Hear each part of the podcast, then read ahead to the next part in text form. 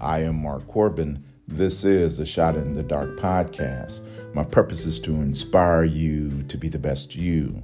This is podcast number four.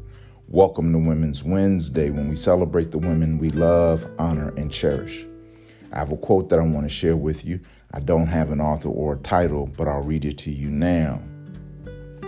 And then she realized that her real growth wasn't about being more of anything but herself. I'll read it to you again. And then she realized that her real growth wasn't about being more of anything but herself. To spend your life being all you could be, only to realize that you could be so much more. Sis, a new year has come and a new season is upon you. And for you to exceed all that you have ever been, you only need to do one thing, and that is to be yourself. Let's add some scripture. Philippians chapter 1 verse 6. Being confident of this very thing, that he who has begun a good work in you will complete it until the day of Jesus Christ. I am Mark Corbin. This is a Shot in the Dark podcast. Sis, God's got you.